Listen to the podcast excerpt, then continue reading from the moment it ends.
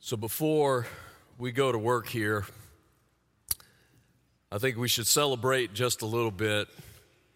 Um, our first uh, Project Nick Gala happened this, this week, and more than $16,000 were raised to help students. Isn't that cool? I want to thank you for your generosity. That represents 37 kids who, for an entire year, we can feed and clothe and shelter and give an education. 37. And because of another organization called Orphans Hope that is willing to match everything that we do, that just turned into 74 kids who will be cared for for a year. Isn't that cool?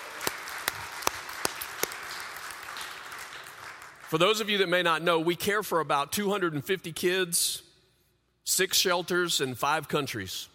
That means that if you didn't get to be a part of the auction this week or the gala this week, there's still room for you to help. And you can go to project nick.org and you can be a part of, of uh, giving in that way, or you can go to actually the church website, even heartoflife.org, and we certainly have um, a link to be able to get you there or a way that you can be a part of helping. I loved the auction because I love watching bidding wars. I love that.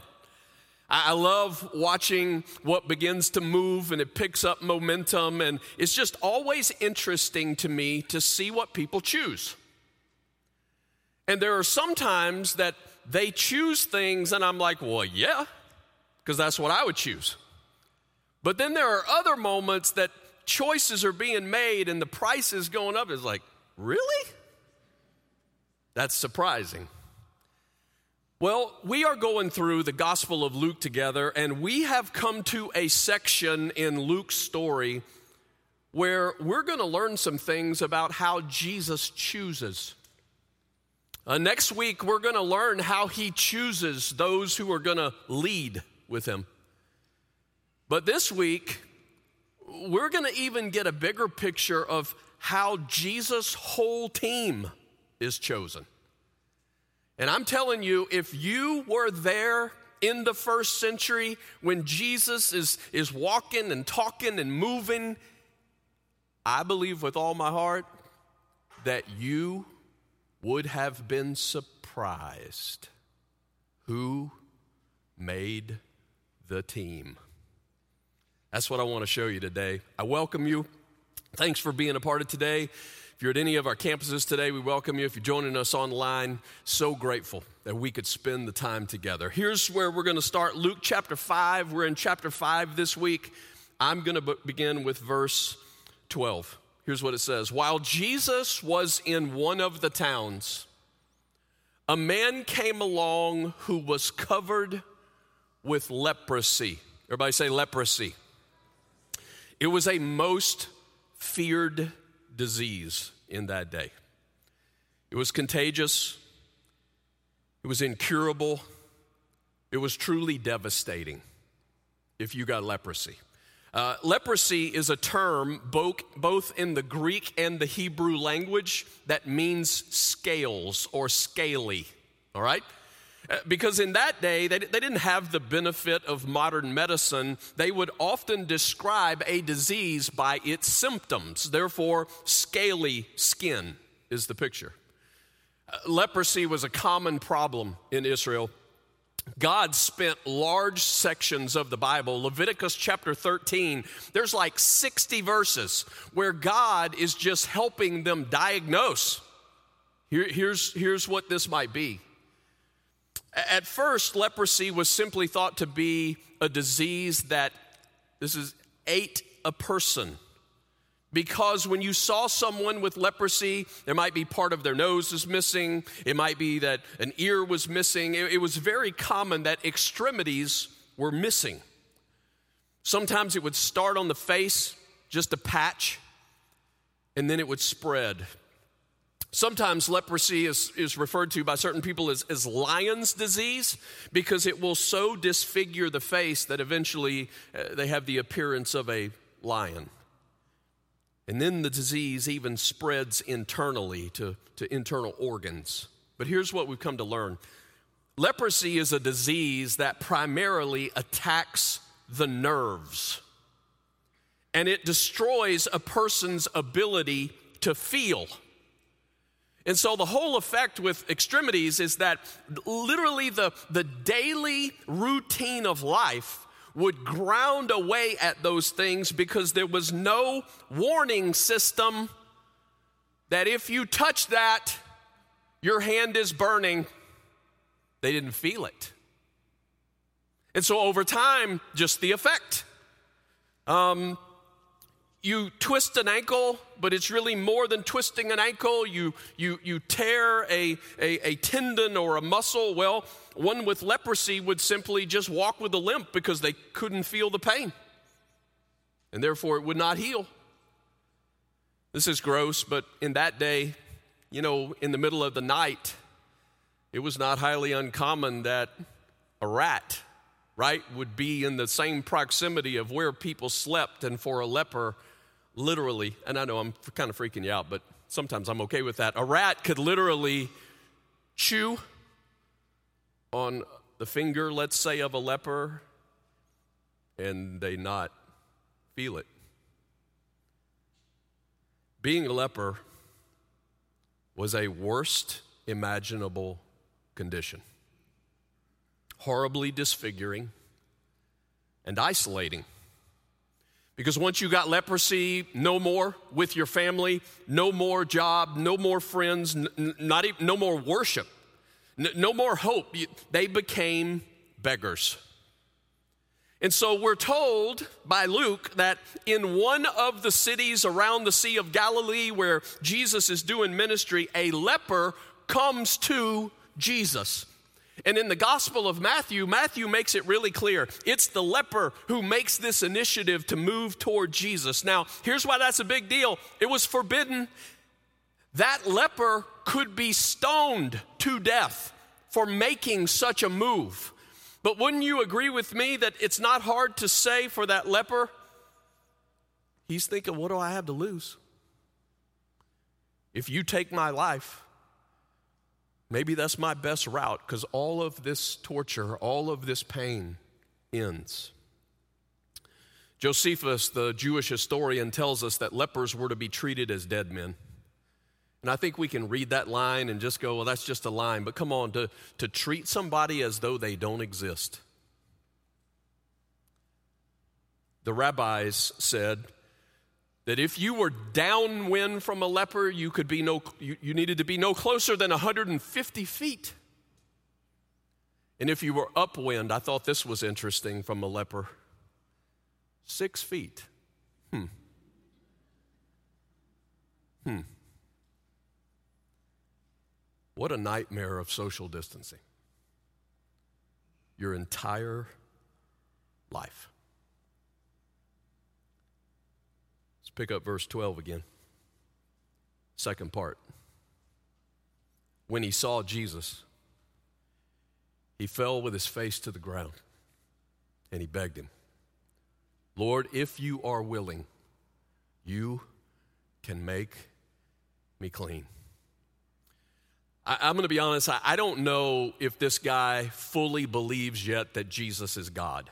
I don't know, because we're not really given that much information to be certain but his body language says worship. Uh, in fact, when the Gospel of Matthew tells the story, he, he uses the word for worship that is typically only used for worshiping God. And, and, and I love this line if you are willing. See, in my world, too many times I hear people say, if you use the word if, when it comes to what God can do, then you don't believe. If you use the word if, then you are doubting. Can I tell you that is not what the Bible says? If you are willing, for this leper, it, it, it's, it's, it's not that he is doubting what God can do. He's not doubting Jesus' ability, but he is not in a position to demand anything either. He is aware of his condition. He's aware of his brokenness. And I'm saying this leper, it might be more than just that he has leprosy. He may be aware of his condition of sinfulness standing in the presence of one who is completely holy. And so when he says, if you're willing, it's not doubt. It's just he's not coming with any rights. He's not he's not making any claim on Jesus' healing power. He does not belong to the name it and claim it group. He has a beatitude attitude. He hungers and thirsts for something that he doesn't have, and he's meek and he's broken and he's poor in spirit. He has profound needs, but he has no rights, and he knows that Jesus does not have to heal him. That's called humility.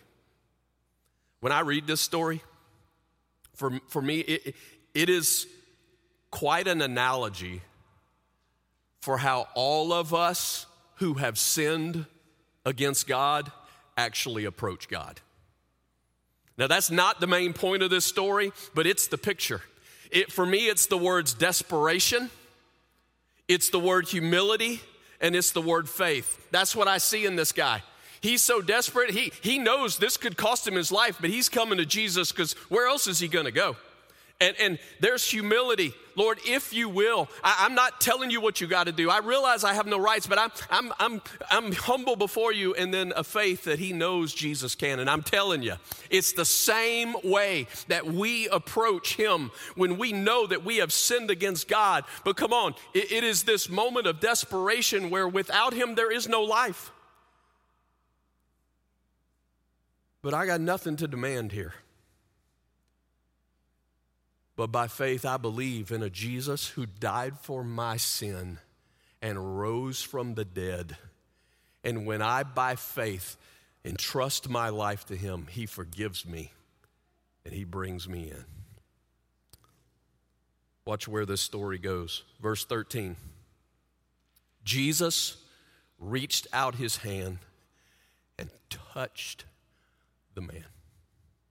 I'm going to admit to you, that early this week when I'm really, right, pondering this, I, I got emotional imagining that moment. Do you know how long since this man has even felt a handshake from anybody?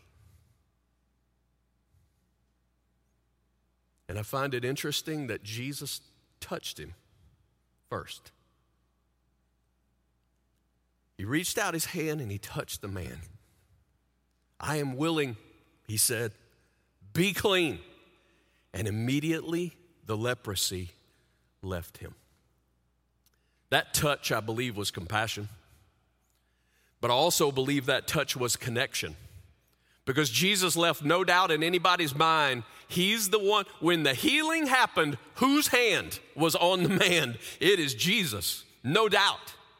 I told you last week the miracles that Jesus does, it, it attests to his supernatural nature. It, it, it reveals that he really is divine. And by the way, when Jesus does miracles, it's not just to restore.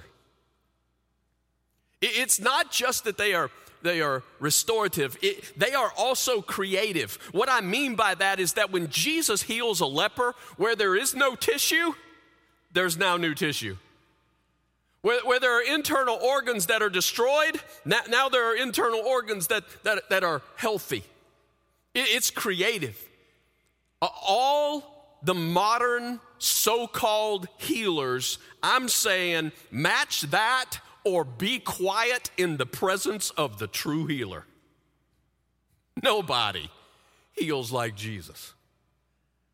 And suddenly, on this day for this leper, it, it's new. It's a new day. He can go back to his family. He can go back to friends. He can even make new friends. He can re enter a, a social world. But before he does that, Jesus has instruction for him. Verse 14. Then Jesus ordered him, Don't tell anybody.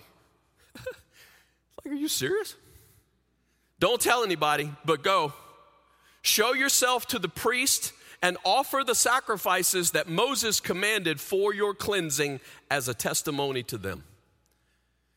And when you read this for the first time, if it is your first, don't, don't you ask the question, why would Jesus say that? I, I got several possibilities here. I think one possibility is that Jesus actually wants this man to get the bigger picture of what he needs. Because in Leviticus, again, chapter 14, there's also the whole detailed process of how someone who is a leper has to go to the priest and, and, all the sequence of events. There are sacrifices and all kinds of things that have to be made in order for them to be declared clean and to be able to re enter society. A part of that process involves two birds, it's just one part. One of those birds is sacrificed, and the blood from that bird is, sac- is, is actually sprinkled on the other bird. And I'm, I don't know how far to take all of that. I'm just saying, come on, that, that looks like some pretty obvious imagery to me. The image of one whose life is given and another who lives because of blood that was shed. All that, to me, it always points to Jesus. But it also says in Leviticus 14 that the person who is there also is sprinkled with the blood. And we, we, we read this stuff and we go, that is just absolutely disgusting. That's that, that, is disgusting. I'm saying no. Can you imagine? And the answer is probably no. Can you imagine having this disease? Right? The day that you found out you had this disease, you knew that your life with your spouse was done. Your life interacting with your kids was done, right? All the people that you love the most, it was done. You have been separated from everything. But suddenly, here he stands and he's, he's listening to the word being pronounced over him. You are clean. And I'm saying it is, it is a graphic illustration of how God is communicating to even someone who has leprosy, which would be considered just the worst of the worst diseases. God is saying, Do you understand? There is a bigger problem in you because leprosy can eat away at your body. It can eventually, right, take this physical body, but there is something eating away at you that is so much deeper that can take your soul. It is your sin. And the only way that sin can be clean is that one would give his life and blood would be shed, and you, when covered by such sacrifice, would hear the words clean. Mm all the ceremonial system and all the sacrificial system, it pointed to the need for a cleansing from sin. Maybe that's why Jesus said to him, Go, go to the priest and do what you know you're supposed to do. Maybe, though, it's also that Jesus knows this man needs to enter back in with community again, and he can't do that until he's declared clean. God doesn't just want him clean, God has designed him to operate with others, to operate in community. And when, I, when I'm looking at this this week, I'm going, what a word for our time. Because one of the things that I am observing is that in a season, in a time, in which we, many, have experienced temporary, what I'm going to call isolation, for perhaps good reasons of being safe. That is leading to a deception in a lot of people, believing that that isolation can be sustained, and it cannot. It cannot because God didn't design you to operate in isolation. I don't know, it was about a month or so ago that I was off for a week and I actually watched the service online. And my reaction to watching the service online was wow and whoa. My wow because it was so good. My whoa was uh oh. We better know what God says about being together because if we're not careful, now don't, don't misunderstand me. Some of you are still watching online because you need to stay safe and do not hear me say that that is, that is wrong. I, I think there's wisdom in some of you. Hopefully, you're going to be able to take some steps that, that, that are coming here soon that'll help this process continue to unfold. I am not telling you that that's wrong, but I am telling us together that there's going to come a time that making the decision to re engage with God's people is a must in your life if you are going to follow him and grow in him. Does it mean you always got to be in the room with, with me? No. It can mean that you're watching e- even from somewhere else, but you're not alone. And it's not just your family going, well, this is just our safe little spot. No, it's, it's in person. It's with another family. It's with somebody else. And there's some desire in you that says, we want more people to be a part of this. Maybe that's why Jesus said, go because he needs to re enter the community again. Maybe it was for the priest because that seems to be the line that Jesus says as a testimony to them. This man shows up at the, at the, at, at the temple and, and he, he's, he's been a leper and now he's not, and they're proclaiming him clean. And, and, and, and he says, Here's my story, here's who I used to be. And their question is, Well, how did this change? And he gets to say, His name is Jesus. Let me tell you about him. And then there's one more possibility. Jesus might have told him to go do that, to just buy a little time. You say, What do you mean buy a little time? I mean, the crowds are at this point already pressing in on Jesus to such a degree, he almost can't navigate the territory. Some of them already want him dead, and it ain't time for that yet. But here's what actually happens. Verse 15. Yet the news about him spread all the more, so that crowds of people came to hear him and to be healed of their sicknesses. In the Gospel of Mark, Mark actually tells us the dude does not stay silent, he tells everybody. He tells everybody. Jesus said, Don't tell. And he tells everybody, come on, can any of us actually blame him for that? I mean, anybody ready to go? I can't believe you didn't do what Jesus told you to do. The man has been, his life he thought over. Suddenly, Jesus restores everything. It's kind of like some of you know when you met Jesus and he forgave you. And He brought you into His family, if that happens in you and you don't tell somebody, actually, I'm going to say if you don't want to tell everybody, the Bible would actually lead us to ask the question Did you really meet Jesus at all? Because those who actually meet him, and in the book of Acts, we'll find this out, they can't shut up. They can't stay silent about what has happened to them.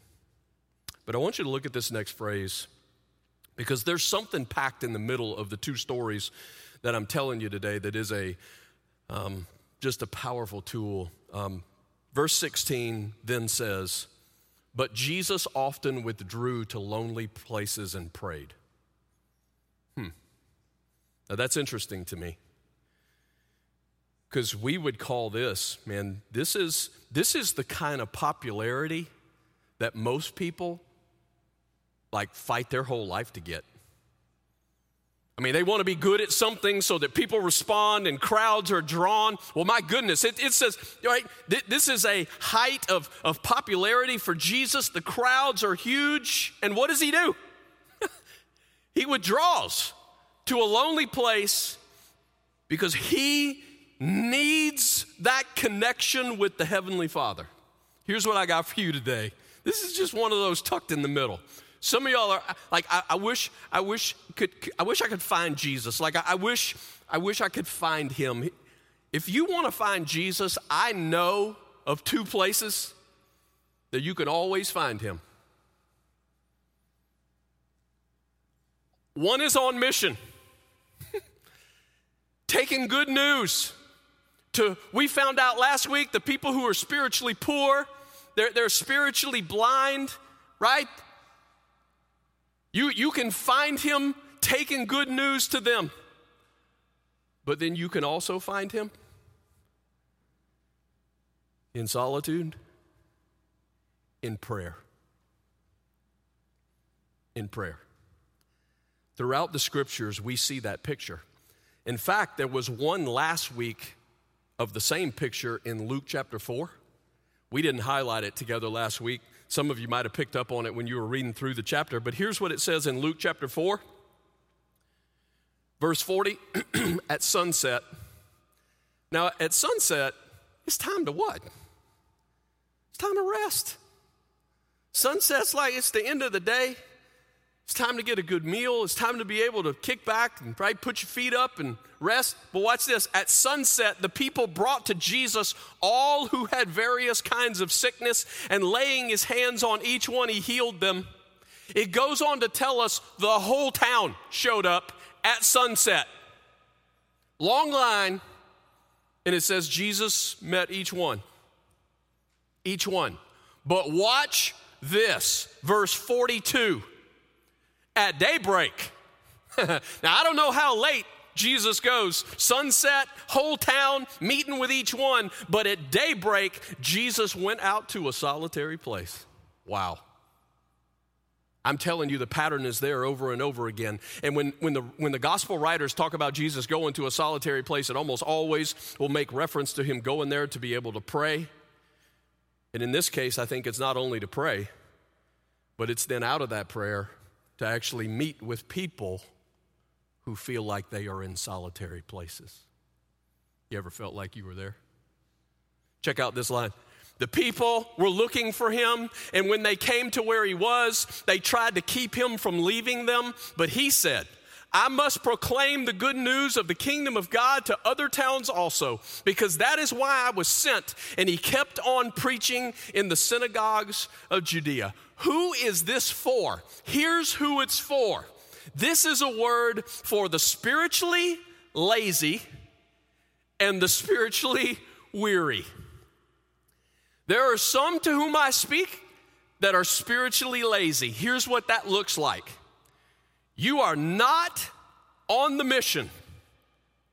Even though you've said, Jesus, I will follow you, you are not on a mission to take good news to those who need to hear it, but you are wondering, I just wonder why I can't feel the presence of Jesus. I just wonder why I never really sense his power in my life. For some of you, it might be that this last year, COVID interrupted some of your normal pattern of ministry. Like there may have been things that you did, but because of COVID, suddenly you couldn't do it. And if you weren't careful, you just sat down and didn't ask the question, okay, God, I can't do that, but what is it that you want from me? What's right in front of me? What, what else, God, can you open my eyes to see to be on mission with you? And if that's the case, then this is your category. It's spiritually lazy. And you might be praying. I'm saying, okay, you might be praying. But Jesus is saying, it's time for you to get up and follow me on mission. Now, there are others of you who feel this. I call it spiritually weary. You know why you're weary? Because you're tired from being on mission with Jesus. You say, well, if you're tired from being on mission with Jesus, you must have done something wrong. Where'd you read that? Can I tell you, sometimes being on mission with Jesus is tiring because it's difficult. Sometimes it's a fight.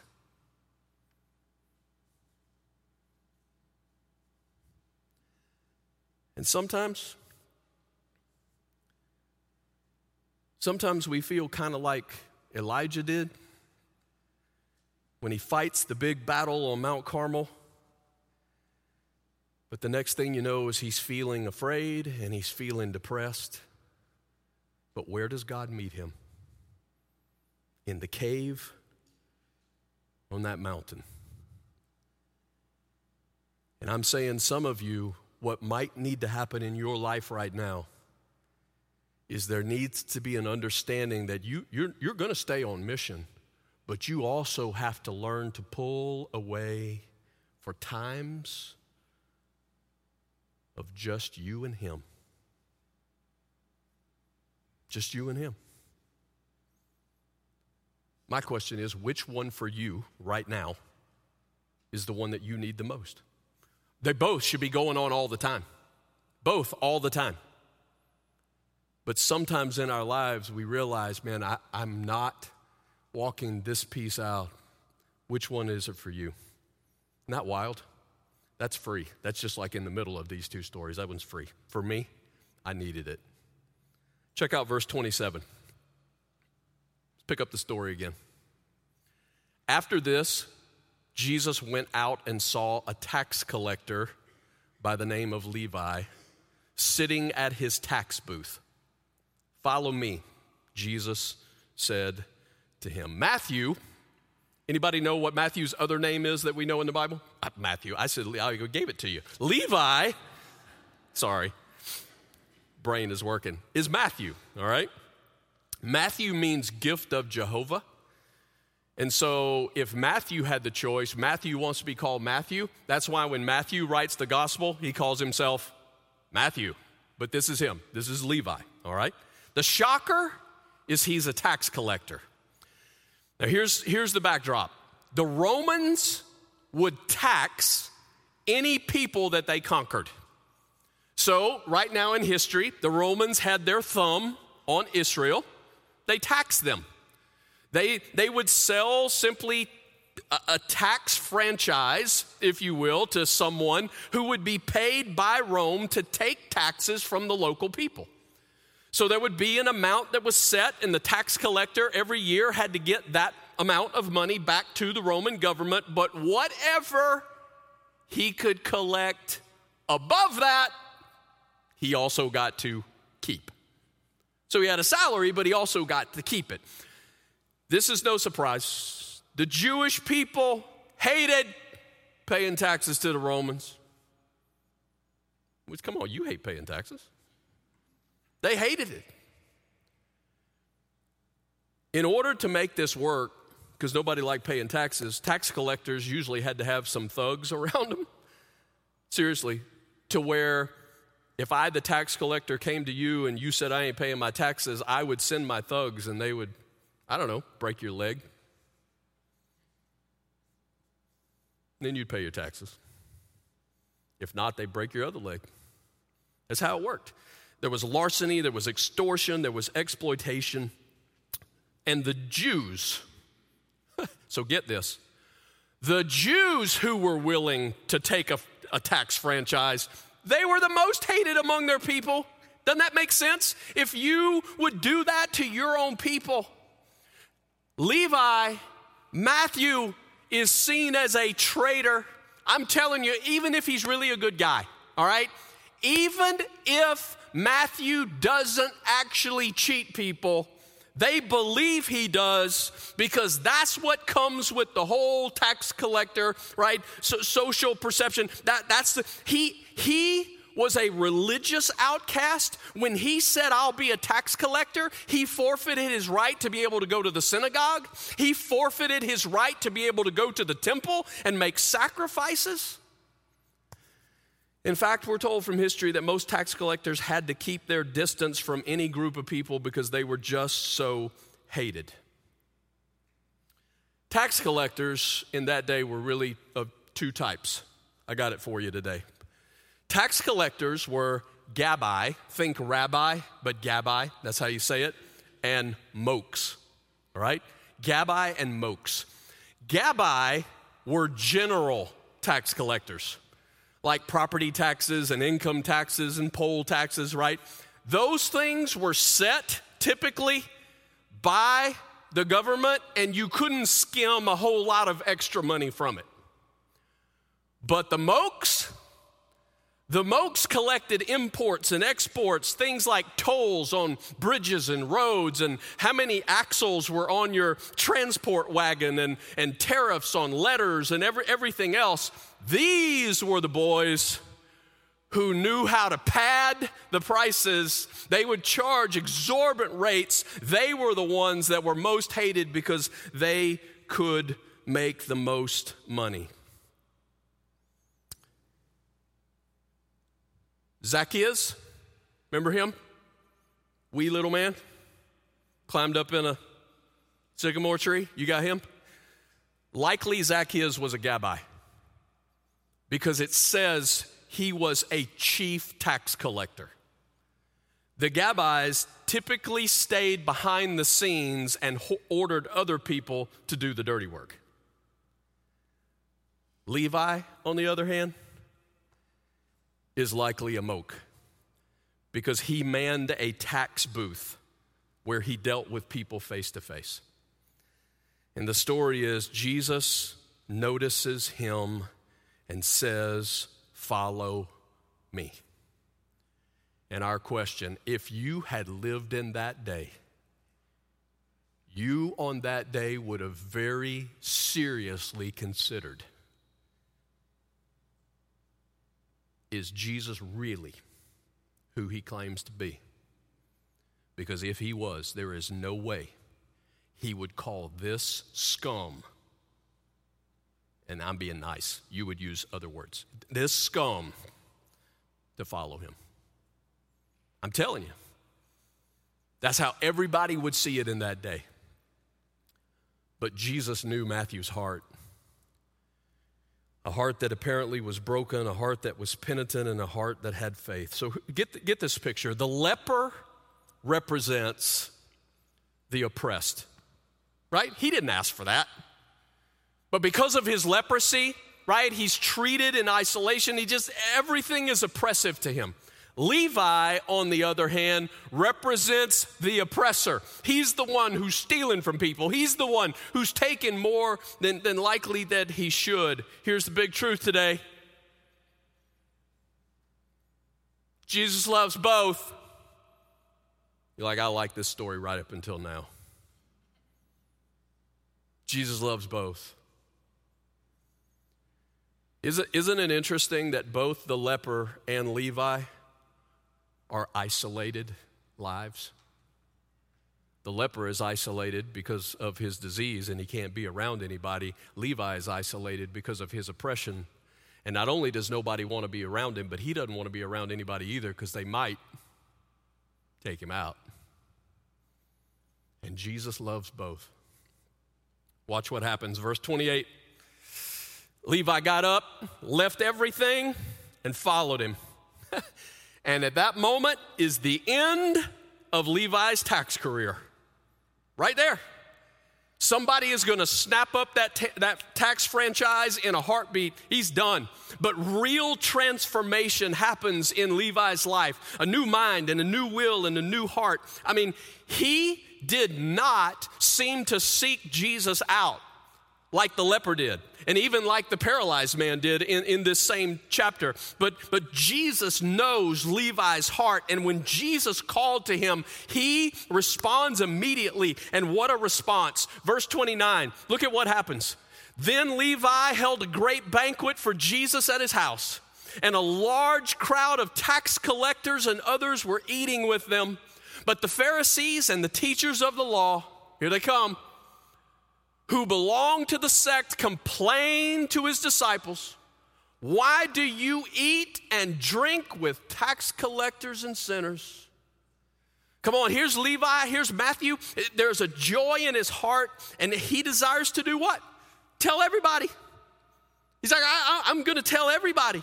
That's the same response that the leper had, isn't it? I'm telling you, everybody who actually encounters Jesus, this is the response of their life.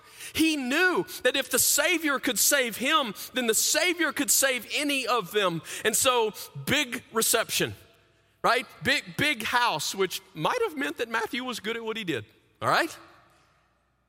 And suddenly, though, he's spending his money to throw a party to bring all of his sinful friends into a place where Jesus could influence them. We got little mokes and big mokes and Gabbai, and I mean, all the scum of Galilee has gathered in one little pond. What a scene. And they are dining. You ready with this?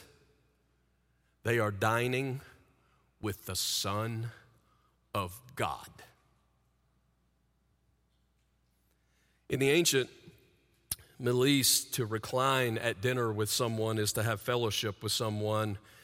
It affirms a friendship, and it is this kind of moment that Jesus began to receive the, the most hateful label that people could think to pin on him. He is the friend of tax collectors and sinners. Don't you love it that tax collectors get their own category? Like everybody else's sin is bad, but the tax collectors, they're like their own category of sin, man. And Jesus became their friend. The religious leaders of that day would never get over the fact that Jesus offered fellowship to those who were the worst while condemning the religious leaders. Those leaders had morality, but they didn't understand holiness. They cared about the externals, they cared about how people saw them. Look at Jesus' response in verse 31. Jesus answered them, It's not the healthy who need a doctor, but the sick. I have not come to call the righteous, but sinners to repentance. Do you understand that what we are reading today, this is what makes Christianity distinct? Every other religion in the world will promise a relationship with God to good people. Become good people, you can have a relationship with God. Christianity is different. And Matthew knew that. Levi knew that. That's why, on one occasion, we're going to end with this Levi Matthew, in his gospel, wrote these words that you know he never forgot Jesus say. Jesus said to them, so Matthew's telling this story. Here's what Jesus said Truly I tell you, the tax collectors and the prostitutes are entering the kingdom of God ahead of you. Woo! And there was silence in the crowd. For John came to you to show you the way of righteousness, and you did not believe him, but the tax collectors and the prostitutes did. And even after you saw this, you did not repent and believe in him. Again, it is the uniqueness of the gospel. Jesus comes to save the lost, he comes to save those who knew they could never be good enough. The religious people had a hard time giving up their religion because it's hard to give up your self righteousness. And if you think that your religious acts are you self satisfying, what it means to be good enough to have a relationship with God, you need to hear Jesus said the only people reconciled to God are those who cry out to Him in desperation, humility, and faith. Good news good news of Jesus stands alone. The way of salvation by grace alone, through faith alone, in Christ alone, is incompatible with any other religious system in the world, even Judaism. Do you recognize your need for Jesus? It begins, just like Jesus said, in a moment of repentance and faith. Repentance means to turn, to turn from my sin to Him. And the faith is me saying, I entrust my life to the one who died in my place. His blood shed. That when people see my life going forward, the only reason I live is because He died and rose again. Repentance and faith and it starts in a moment. For some of you, that could start today. Like anytime you, you simply can bow your life before Him to say, God, I want you. Jesus, I, I need you. I'm turning to you, and the best I know how, I want to entrust my life to you. I want to follow you. And the rest of our life becomes continual repentance and faith. I'm always turning to Him, trusting in Him. Today, you can do that. You can. We're going to sing one more song today just to kind of process where we're at. But I got two questions for you But first. You know that. So get out your phone, get your piece, piece of paper, pen if you do that, whatever. Um, I, I want you to answer a couple of questions for me. We try to answer a couple of questions every week. God, here's what you give us. What do we do with this? Here's the first question Is there someone in your life who is the oppressed or the oppressor that you have been avoiding? Is there someone in your life, in your circle, that is either the oppressed or the oppressor that you are avoiding? Sometimes we avoid the oppressed because it is messy. It's messy. There are needs. Sometimes we avoid the, press, the oppressor because we just don't want to deal with them. I want us to realize that this is bigger than you just withholding you, though. If you are a follower of Jesus, this is about you withholding the good news of Jesus. It will be messy. But will you pray that God will send someone to the oppressed or to the oppressor? And will you pray that you would be willing to be the someone? Second question is this. You're like, I think that was seven. It might have been, but here's my second question. Currently, do you need to join Jesus more in prayer or in the mission? Now, again, I want to be clear. Both are what we're called to all the time. A daily, a daily routine of both. We're on mission and we are in prayer. My, my, my question is simply today Have you been spiritually lazy? You're taking your time. You might even be praying, but you're not on mission with Him. Is that where you need to go? Or do you find yourself tired because you are in mission and you've been neglecting that time just being with your Heavenly Father? Could be either one. Which one do you need the most? And what are you going to do this week to change God, I thank you for a truth from your word that there is nobody too messy, and there is nobody too oppressive that you do not love. God, I pray that you would make our heart more like yours in how we see the people around us. God, when we see people who hurt and when we see people who hurt others. God, would you put within our heart a compassion and yet a boldness that we will stand and we will proclaim a good news that changes all who will respond in faith. God, I, I, pray for your kids today who, who some, God, they need to rest. Some, they need that time with you. God, others, you are calling them to get up and, and it's time to walk out the mission. Will you give us clarity and boldness today to do what you tell us to do? And God, I pray for those who right now, God, wherever they are, right now, need to call out to you in desperation and humility and faith that they might know in a God who loves and hears and touches and heals and embraces. Thank you, God, for speaking into our lives today. In the name of Jesus, we come to you just as we are.